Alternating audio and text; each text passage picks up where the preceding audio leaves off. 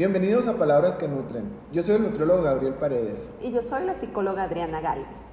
Gabriel, definitivamente nuestra profesión, tanto nutrición como psicología, tiene como, ¿qué palabra utilizar? Mucha expectativa de las personas y muchas opinan sobre nutrición o psicología. O sea, yo te voy a pasar esta dieta que me funcionó increíble y quiero que la trabajes porque es lo mejor.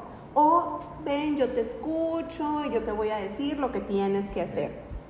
Y definitivamente, pues esas cuestiones no son realmente lo que constituyen nuestras profesiones.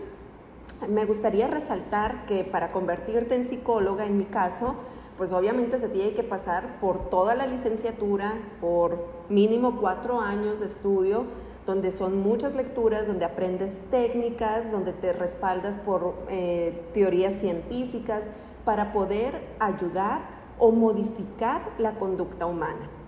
Y uno de los grandes mitos en psicología es que los psicólogos aconsejamos y los psicólogos no aconsejamos.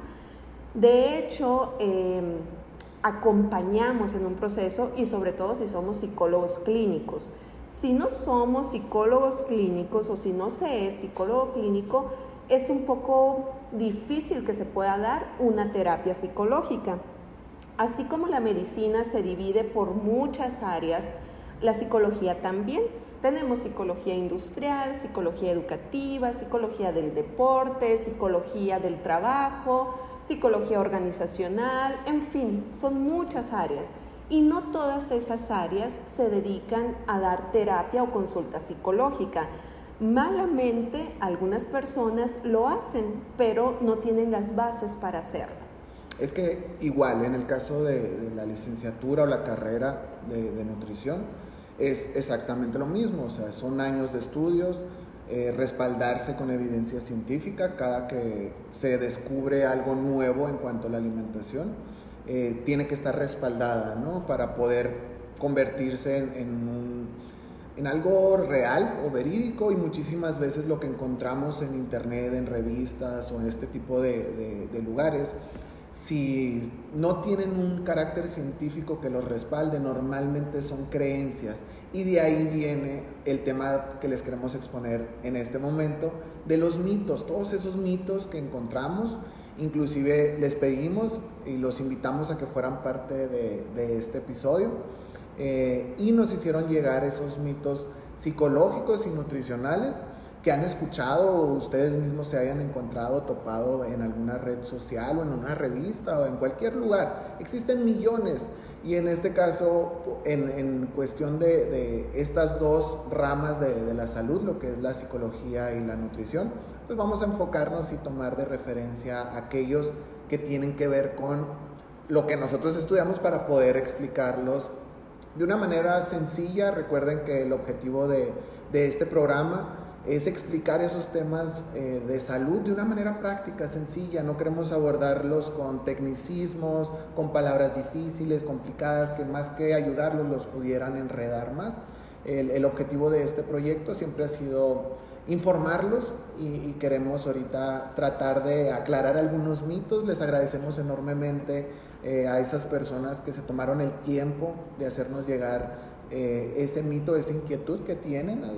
Y pues yo creo que vamos a iniciar. Gabriel, fíjate que nos has comentado mucho que lo de la nutrición o la alimentación tiene que ver mucho con nuestra crianza y las creencias que, que vamos con las que vamos creciendo. Fíjate que el mito que yo tengo respecto a, la nutrición es que mi desayuno tiene que ser. O sea, yo no puedo salir de casa sin que desayune. Así salga súper temprano, yo tengo que desayunar. O sea, yo veo como el desayuno el alimento más importante de todo el día. Es el que no me puede faltar. Incluso yo creo que hasta se escucha, ¿no? El desayuno es la comida más importante del día.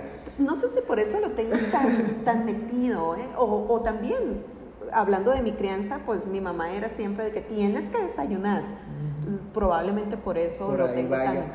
Eh, no es como que el más importante de todos, no sería algo de restar importancia a uno o a otro, pero sí digamos que es necesario porque cuando nos despertamos pasamos por un periodo de, ayuno, en este caso que nuestro cuerpo no ha recibido energía, y acuérdense que ya lo hemos comentado anteriormente, que el combustible de nuestro cuerpo pues es el alimento, entonces sí es muy importante para nosotros traer energía el desayunar, que vendría siendo la primer comida una vez que hayamos despertado, que hayamos iniciado nuestras actividades. Por ende se le pudiera considerar muy importante por esa razón, para poder andar activos, para poder tener energía, para poder realizar nuestras actividades. Si no, si no desayunamos, eh, nos vamos a sentir cansados y nuestro ah, desempeño va a ser deficiente. Entonces, más bien sería por ahí como la respuesta o la razón, pero en sí no es como que uno sea más importante que otro. No podemos restarle a, la comida o a la cena y en este caso... Eh, el desayuno no necesariamente tiene que ser antes de mediodía. O sea, en sí no hay un horario que te diga, a fuerzas tu desayuno tiene que ser antes de mediodía. El desayuno tú lo puedes hacer a las 5 de la tarde suponiendo que te levantas a las 4 de la tarde. O sea, tu desayuno sería a las 5 de la tarde, pero es porque es tu primer comida. ¿ok? No tendríamos por qué decir tu desayuno eh, o se le considera un desayuno antes de mediodía. No, o sea, más bien sería dependiendo de la hora en la que tú te despiertes e inicies actividades. Así sería la manera o la modalidad en la que pudiéramos definirlo. Entonces, importante sí es, pero no es importante. Y otro de los que estuvieron mandando mucho, me parece, es el de omitir la cena, ¿no? es, otro, me parece, de los más eh, comunes o más generales que, que hay. Y en este caso, el omitir la cena, una porque escuchamos ese, ese punto de no cenes porque vas a subir de peso. O sea, el, que cenes y te acuestes va a hacer que, subas de peso. Y va a variar mucho dependiendo de la cantidad de alimento que cenes y obviamente a la hora que, vayas a, dormirte después de cenar. El objetivo de este no es que esté mal cenar. El, detalle sería, por ejemplo, que cenes y te acuestes rápidamente y no porque vayas a engordar, eh, sino simplemente te puede causar un malestar por el hecho de el, el, proceso digestivo tarda, o sea, tiene su periodo y varía dependiendo de lo que cenas. O sea, si tú cenas carne, va a variar muchísimo el proceso digestivo, va a tardar más tiempo a que desayunaras, por ejemplo, a que cenaras, perdón, eh, algún, pan, un sándwich, por ejemplo. O sea, a lo mejor lo va, tu cuerpo lo va a procesar, lo va a digerir más rápido entonces no vas a traer esa incomodidad a la hora de acostarte, incluso puede generarte insomnio, puede generarte algún tipo de indigestión, puedes llegar a vomitar y ya por allá te va a engordar dependiendo de qué tanto cenaste. O sea, sí es muy variado dependiendo de qué tanto fue lo que comiste durante todo el día y terminaste rematando en tu cena, ¿no? Ese sería uno. Otro de los grandes mitos que incluso nos hacían llegar era que no cenaras fruta, hablando ahorita de, las cenas, era no cenes fruta, que porque en la noche la fruta, que el azúcar eh, es mala, o después de cierta hora, inclusive ponían como después de las 6 de la tarde ya no, ya no comas fruta, porque te va a causar un malestar. Y ahí les va una, un comentario.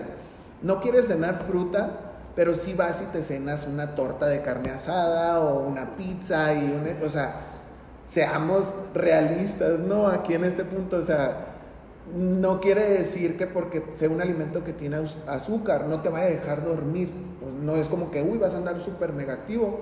De hecho, el proceso digestivo, o sea, tu cuerpo lo asimila más rápido, lo procesa muchísimo más rápido una fruta que una carne. Y llamo, llamo carne yo a cualquier producto animal, pues pollo, pues, todo, todo, ¿no? Eh, así que no es que sea malo, es uno de los grandes mitos que existen, que la fruta en la tarde no es buena. No, ese sí es uno que es muy común y de hecho nos lo hicieron, nos los hicieron llegar varias personas y no, ah, ahí sí no sería algo, algo real, ¿no? Y tomando de referencia otro, eh, hubo varias personas que hicieron el comentario sobre el gluten, oh. que el gluten es malo, que no debes de comer gluten. Eh, incluso es algo que ahorita, o sea, en este momento es algo que está muy en boca de todos. Sí, está satanizado. O sea, existen muchísimas personas que creen que el gluten les va a generar un mal. Pero el gluten es una proteína. Eh, explicándolo de una manera fácil, Hagan de cuenta que es como un nutriente muy grande, muy pesado, o, que el cuerpo necesita romperlo o hacerlo más chiquito para poder absorberlo. Entonces existen personas que no tienen esa capacidad de hacer como lo grande, más chiquito para poder ah, como destruirlo o romperlo para que se haga cada vez más pequeño y que su cuerpo pueda ser realmente procesado. Eh, es una manera también de entender un poquito las alergias, funcionan de esa manera, de que tu cuerpo no tiene ese, ese nutriente o ese, como esa capacidad de poder romper las moléculas grandotas, hacerlas chiquitas para absorberlas, ¿no? En el caso del gluten, existen personas en que sí su cuerpo no lo puede digerir, o sea, no lo puede procesar. Muchísimos productos de cereales, los que son derivados, en este caso de harina de trigo, contendrían o podrían en este caso contener, si no, le, pueden poner inclusive algunos productos, el aditamento para que tu cuerpo lo procese. O sea, incluso a veces dice libre de gluten, es porque ya lo, lo asimilaron o lo, o lo, crearon para que tu cuerpo lo pueda procesar. Lo que sí me llama la atención, Adri, ahorita comentándolo, es un derivado de una harina, ¿no? De harina de trigo en este caso. Existen productos tipo leches que dicen libre de gluten. Y obviamente no puede tener gluten, o sea, son productos que no lo van a traer, o sea, en la naturaleza no lo van a tener. Tiene que tener, en este caso, eh, harina o ser un derivado de harina de trigo para que sea y que contenga gluten. Eh, entonces, no es que sea un alimento malo, o sea, no es malo, pero para nada. De hecho, lo comemos casi diario la mayoría de las personas. Simplemente existen personas que son alérgicas, eso sí es real. Hay personas que sí les cae mal, pero mientras tú lo puedas procesar, no te va a pasar absolutamente nada. Oye, Gabriel, qué interesante que menciones esto, que los productos que no tienen nada que ver con gluten, si no los ponen en la etiqueta, obviamente para pues llamar la atención del, del cliente, de la, del que compra, y, pero también como esto se va haciendo un mito, o sea, como por la cuestión del consumismo podemos caer en mitos. Y entonces decir, mira, mi leche no tiene gluten. O sea, a lo que me refiero es cómo nos estamos equivocando, pues por el hecho de no saber, ¿verdad? Qué bueno que no los explicas. y es que también si te fijas son comentarios a raíz de que la misma gente lo sataniza, pues lo vuelve un producto malo. O sea, dices gluten y automáticamente es como, no, es malo. Y ya desde ahí, pues obviamente la mercadotecnia dice, por ahí me voy. Es, es lo mismo que sucede solamente inverso de un producto como Milagro. O sea, te lo empiezan a poner en todas partes, o sea, es como el jengibre ayuda para esto, para esto, para esto. Y curiosamente lo empiezas a encontrar en todos lados, ¿no? Eh, es, no sé, un pan y tiene jengibre, y luego una bebida y tiene, o sea, todo es, es, la misma, ¿no? Aquí es el objetivo, pues vendría siendo el mismo, vender. Exactamente. Fíjate que eh, voy a comentar uno de los de psicología, de los mitos de psicología que también eh, mencionaron y que no solamente nos mencionaron en, esta invitación que hicimos en, en, la participación, sino que es algo con lo que se ha venido lidiando muchísimo en psicología, es el hecho de no estoy loco para acudir o loca para acudir con una psicóloga o con un psicólogo. Esa, esa etiqueta, por desgracia, se ha traído desde hace muchos años, ¿verdad? Que acudir a una terapia psicológica es porque la persona está loca. Totalmente hay que descartarla, completamente. El acudir a una terapia psicológica es cuando hay alguna cuestión de tu conducta, de tu pensamiento o alguna situación que esté pasando en tu contexto que te está trayendo inquietud, eh, hacia tu vida y que no te estás sintiendo cómodo con él, con eso, y hay entonces que entrar en un proceso para hacer cambios o para hacer adaptaciones a eso.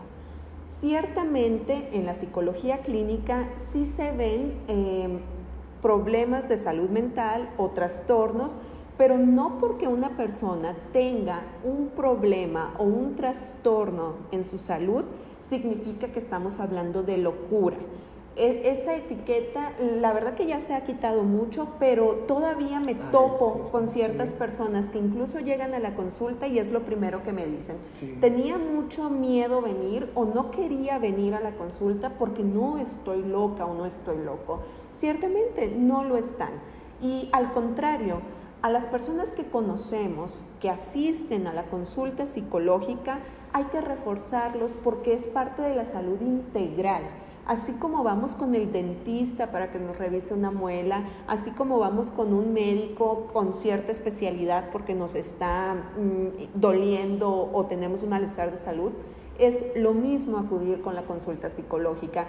Obviamente, si hay algo, insisto, en tu conducta o simplemente en tu pensamiento que no te está dejando tranquilo o tranquila, pues simplemente hay que acudir a la consulta. Sí, y aquí voy a hacer también uno psicológico, Adri, que me encontré.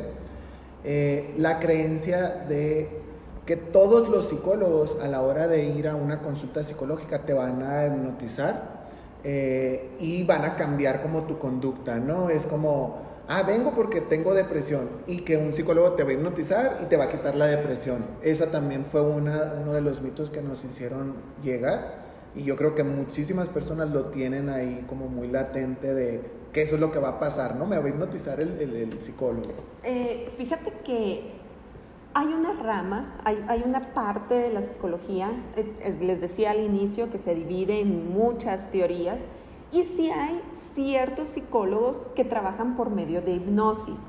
No esta hipnosis de espectáculo que ni sabes qué te está pasando, no, es una hipnosis consciente eh, la que se hace y con una finalidad determinada para buscar estabilidad y equilibrio en la salud de la persona. No todos los psicólogos hacen hipnosis. Y insisto, no es una hipnosis de espectáculo, por lo tanto no es mágica. La consulta psicológica no es mágica, ese es otro de los mitos. No por asistir a una consulta ya vas a hacer un cambio, no, eh, lleva un proceso. Y, y en ese proceso se van aplicando técnicas psicológicas en base a método científico pero eh, definitivamente la hipnosis, incluso eh, para quienes la practican, pues no es así de mágica ni de rápida, ¿no? Esa también es otra, ¿no? Como que te tocan y ya, estás automáticamente hipnotizado. Y fíjate, viene a mi cabeza una con la que empezamos a lidiar desde que estamos estudiando psicología, es de que eh, sabes qué es lo que estoy pensando, ¿verdad? Porque eres psicóloga como, como, ya nomás por verme, me estás, sí, bueno, ¿cómo se diría? ¿Psicoanalizando o analizando? Ah, mira, acabas de tocar uno. Sin querer, acabas de tocar un mito. También cuando las personas nos dicen, me estás psicoanalizando, eh, no todos los psicólogos somos, son, porque no soy, psicoanalista. Okay. Es también otra de las teorías, otra de las ramas de la psicología, el psicoanálisis. Entonces, por ejemplo, en mi caso, yo no manejo psicoanálisis, por lo tanto, si alguien me dice, me está psicoanalizando, mm, pues definitivamente no. Ni siquiera en terapia, mucho menos en mi vida cotidiana, ¿verdad? O sea, cuando aplicamos las técnicas es obviamente porque estamos trabajando, no vamos por la vida eh, tratando de descubrir o de saber qué es lo que le está pasando a la persona. Entonces es un mito también. Y yo creo que eso le pasa a muchas profesiones, porque ahorita que lo comentas, a mí me pasa lo mismo. Si voy a una reunión donde hay varias personas eh, y obviamente pues va a haber comida, normalmente las reuniones pues van acompañadas de comida. Y la gente tiene esa creencia, ese mito, que si por lo menos yo ya al ser nutriólogo voy a estar poniendo atención a lo que estás comiendo. O sea, estoy así pendiente de que, mira, este cómo come, o esto, o lo hizo así, o, y no, o sea, es un momento en el cual hasta tú estás descansando, pues no, el hecho de que te dediques a eso no quiere decir que vas por la vida solamente enfocado en eso. Existen puntos donde los realizas de una manera inconsciente, porque eso sí me ha pasado a mí. Es tanto lo, tu día a día y el hecho de estudiarlo y aplicarlo, que se vuelve un, como un hábito para ti. Eh, por ejemplo, me ha tocado lo mismo, conocer personas nuevas eh, y empezar y que me digan así comentarios de, fíjate que ahorita que estabas comiendo me di cuenta que no hiciste esto, esto, esto, y yo, ni yo me di cuenta que estaba haciendo eso, pero creen que porque me dedico a esto, yo les estoy poniendo atención y curiosamente es al revés, me están poniendo atención a mí, entonces a veces se vuelve incómodo, incluso terminas diciendo, me dedico a otra cosa, o sea, soy, soy arquitecto, soy ingeniero, soy lo que sea, pero por lo mismo, por pasar un momento agradable. Y pasa eso, te empiezan a bombardear también con muchísimas preguntas, con muchísimos mitos, eh, y ya a veces pues no quieres trabajar, es como tu fin de semana y quieras o no, estás trabajando porque tu cuerpo, cada que te hacen preguntas, tu cerebro automáticamente se activa. Entonces ahí también es un, oye, pues si lo que quiero es relajarme, no quiero estar pensando en esto, mejor cambiemos de tema. Y si me tocaba hacer eso, mejor cambiemos de tema, hablemos de otra cosa. Pero es, yo creo, un tema tan interesante quizás para muchísimas personas y por lo mismo, o sea, alimentarte o tu conducta es algo que haces diario, no lo puedes evitar, entonces por lo mismo se vuelve algo tan atractivo, ¿no? Así es. Y bueno, vamos a pasar con, con, con otro mito que nos hicieron llegar, aquí lo voy a leer tal cual. Eh, ah, un comentario nada más. Me llamó mucho la atención que a veces a la, a la como escribían, no tenía ni puntos ni comas, entonces eh, era confusa la, la, pregunta, la en, pregunta sí. en sí. Entonces tratamos de al momento de pasarlas que fueran un poquito más comprensibles o incluso darle un poquito más de sentido. Así que si no es tal cual como, como lo tenías previsto, puedes hacernos el comentario con muchísima confianza y créeme que te vamos a a ayudar a que aclares ese mito o esa creencia que tú tienes. Eh, el huevo aumenta el colesterol. Ese fue uno muy recurrente, en realidad era si aumenta el colesterol y también la siguiente pregunta era, eh, ¿por qué en las dietas siempre te dan yema de, de, digo, las claras de huevo? O sea, que te quitan la yema, o sea, ¿es tan mala la yema? O sea, ¿por qué te la quitan y por qué si traes el colesterol elevado te quitan también la yema? O sea, como culpando a la yema de huevo como es el causante del malestar, ¿no? Y aquí va una, bueno, primero, eh, la yema del, del huevo, el, colesterol del huevo, no te va a subir el colesterol en sangre. Eso ya está comprobado. Eh, no porque un alimento contenga colesterol, te va a elevar tu colesterol en sangre, porque ahí ya es diferente, ¿ok? No como entra colesterol, ya, ya automáticamente se va directamente a, tu colesterol sanguíneo. No, pasa por un proceso digestivo. ¿Qué es lo que sí te puede perjudicar? El volumen, el exceso. O sea, si tú consumes un producto que contenga colesterol, ahorita pues estamos tomando de referencia el huevo, eh, si lo consumes en exceso, ahí sí corres el riesgo de elevar tu colesterol en sangre, pero es a raíz de que el producto está en exceso y por lo mismo te podría pasar con cualquier otro. Así que no hay un, una justificación, de hecho ya hay estudios, inclusive un colega cercano mío se dedicó a su tesis de eh, ese, ese mito, esa creencia de identificar si era real o no lo del colesterol que elevaba el colesterol en sangre. No, o sea, ya científicamente ya está comprobado que no. Y respondiendo la siguiente pregunta esa de, por qué siempre te dan claras en, en, las dietas, como hasta la misma persona cree, pues es mala la yema y la tengo que quitar. No es que sea mala, en realidad utilizamos en las dietas la yema porque tiene menos calorías, ¿ok?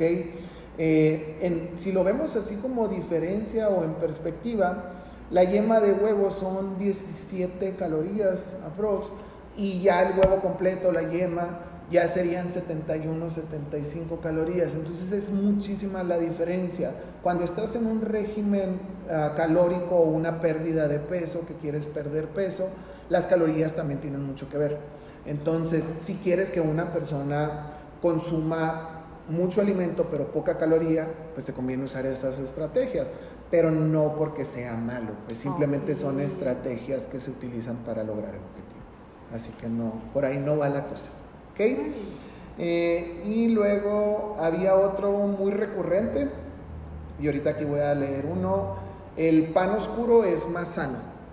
Eh, el pan oscuro en realidad pues se debe a que el, la harina es integral, o sea, no ha sido refinada, no ha pasado por un proceso de refinamiento, entonces al ser eh, menos procesado contiene más fibra la característica de, un grano entero es el color oscuro y la característica de un, grano ya refinado sería que ya pasó y pierde ese, color, ¿no? Entonces nosotros vamos a un supermercado y encontramos el pan integral, por lo general lo encontramos uh, oscuro, café, cafecito. Y ya con eso decimos, ok, pues este es mejor, me voy por ese, ¿no? Pero aquí hay que tener mucho, mucho cuidado, porque si comparan, cuando ustedes elijan un, producto, vamos a, tratar de, de, irnos por la creencia de cuál es mejor. Entonces yo los invito a que siempre procuren leer la etiqueta. Eh, la etiqueta la van a encontrar en la parte de atrás o, posterior del producto. Eh, va a venir ahí la lista de ingredientes. Los ingredientes vienen en orden de aparición de acuerdo a la cantidad que contiene. O sea, el primer ingrediente es como el que contiene más. Así que cuando encontramos panes, viene a veces harina ah, de trigo nada más. Eh, si es integral, tiene que decir harina integral y ya es como, ah, ok, si es harina integral. A veces incluso vienen panes, por ejemplo, los multigrano, quiere decir que va a traer varios granos o varios tipos de grano.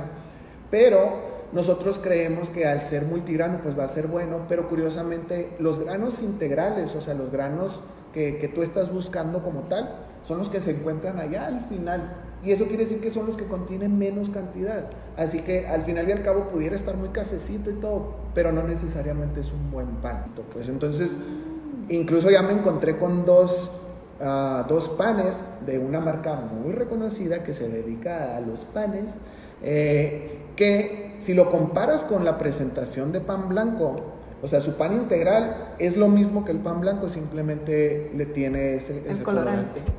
Así que hay que tener mucho cuidado. Luego sería un muy buen tema el, abordar lo que son el etiquetado de los alimentos. Sí, sabes que ahorita que lo mencionabas, eh, yo, yo batallo eh, para entender ahí eh, la información nutricional. Y si trato así como que a ver qué trae, pero en realidad no me quedo satisfecha como que, porque no lo entiendo, entonces sí sería muy buen tema que no lo explicaras. Y más ahorita que en octubre va a iniciar el nuevo etiquetado. En teoría es muchísimo más fácil, porque es como que nomás va a venir alto en azúcar, alto en esto, alto en el otro, pero al venir solamente en alto, no quiere decir como que, al no decirte cantidades, realmente no puedas saber si lo puedes incluir o no, porque puede que sea alto simplemente porque se salga con un por ciento o con una cantidad, o sea, es como que el límite es 15, ah, este trae 16 o 17, ok, ya se le considera alto. Ah, Entonces, bueno, espérenme. Entonces yo los, los invito y yo creo que próximamente tendremos el, el tema de, de etiquetado, es una información fundamental. Yo creo que todos deberíamos conocer este, este dato. Ahorita ya tienen uno muy importante que sería el listado de los ingredientes. Eh, van ordenados de mayor a menor. Entonces, si tú estás buscando un producto, por ejemplo, no sé, ahorita una bebida, ¿no? Es como bebida de sábila. Se me vino a la mente ahorita una porque se, se puso popular en, cierto momento. Eh, y curiosamente viene como que azúcar y otro tipo de azúcar y otro tipo de azúcar, que ese también lo vamos a comentar ahí. Hay muchos nombres que se le da al azúcar. Eh, y al final viene la sábila. Entonces es como que es el ingrediente que trae menos y en teoría te lo están vendiendo como agua de sábila o tu bebida esta tiene sábila. Pues hay que tener cuidado, ¿no? Pero sí, sería otro, otro detalle. Eh, bueno, yo creo, Adri, que vamos a tener que dividir este, este episodio porque ya se nos está se nos está convirtiendo en un episodio muy, muy extenso y da tema todavía o da mitos todavía para, para poder continuar. Entonces, los invito, los invitamos a que continúen haciéndonos llegar esos mitos y que ustedes tengan, crean de que vamos a procurar y tratar de, de aclararlos más, la, mayor cantidad posible. Existen muchísimos, como les comentábamos en un principio, existen muchísimos mitos eh, ahorita obviamente nosotros estaríamos enfocándonos en mitos alimenticios, mitos psicológicos, eh, pero sí es algo que es muy importante tener. Recuerden que la información es clave para lograr una meta. O sea, si tú estás realmente informado con la información verídica y fundamentada en evidencia científica cuando se trata de carácter de salud, eh, vas a lograr el objetivo como tal. No se vayan por las creencias de las vecinas, de los amigos, de los conocidos o que ustedes mismos encuentren ahí en internet. Eh, sí existen herramientas ah, o lugares o páginas o revistas eh, que ya están avaladas, que tú te puedes informar de ellas, no necesariamente es como que, ay, ve con un nutriólogo para que te diga la alimentación, tú puedes hacerlo, simplemente procura que la página o la fuente de la que estás obteniendo la información sea una que sí te va a, beneficiar y no te va a estar mintiendo. Esto es Palabras que Nutren, síguenos en nuestras redes sociales. Te agradecemos por acompañarnos y te esperamos en la siguiente transmisión.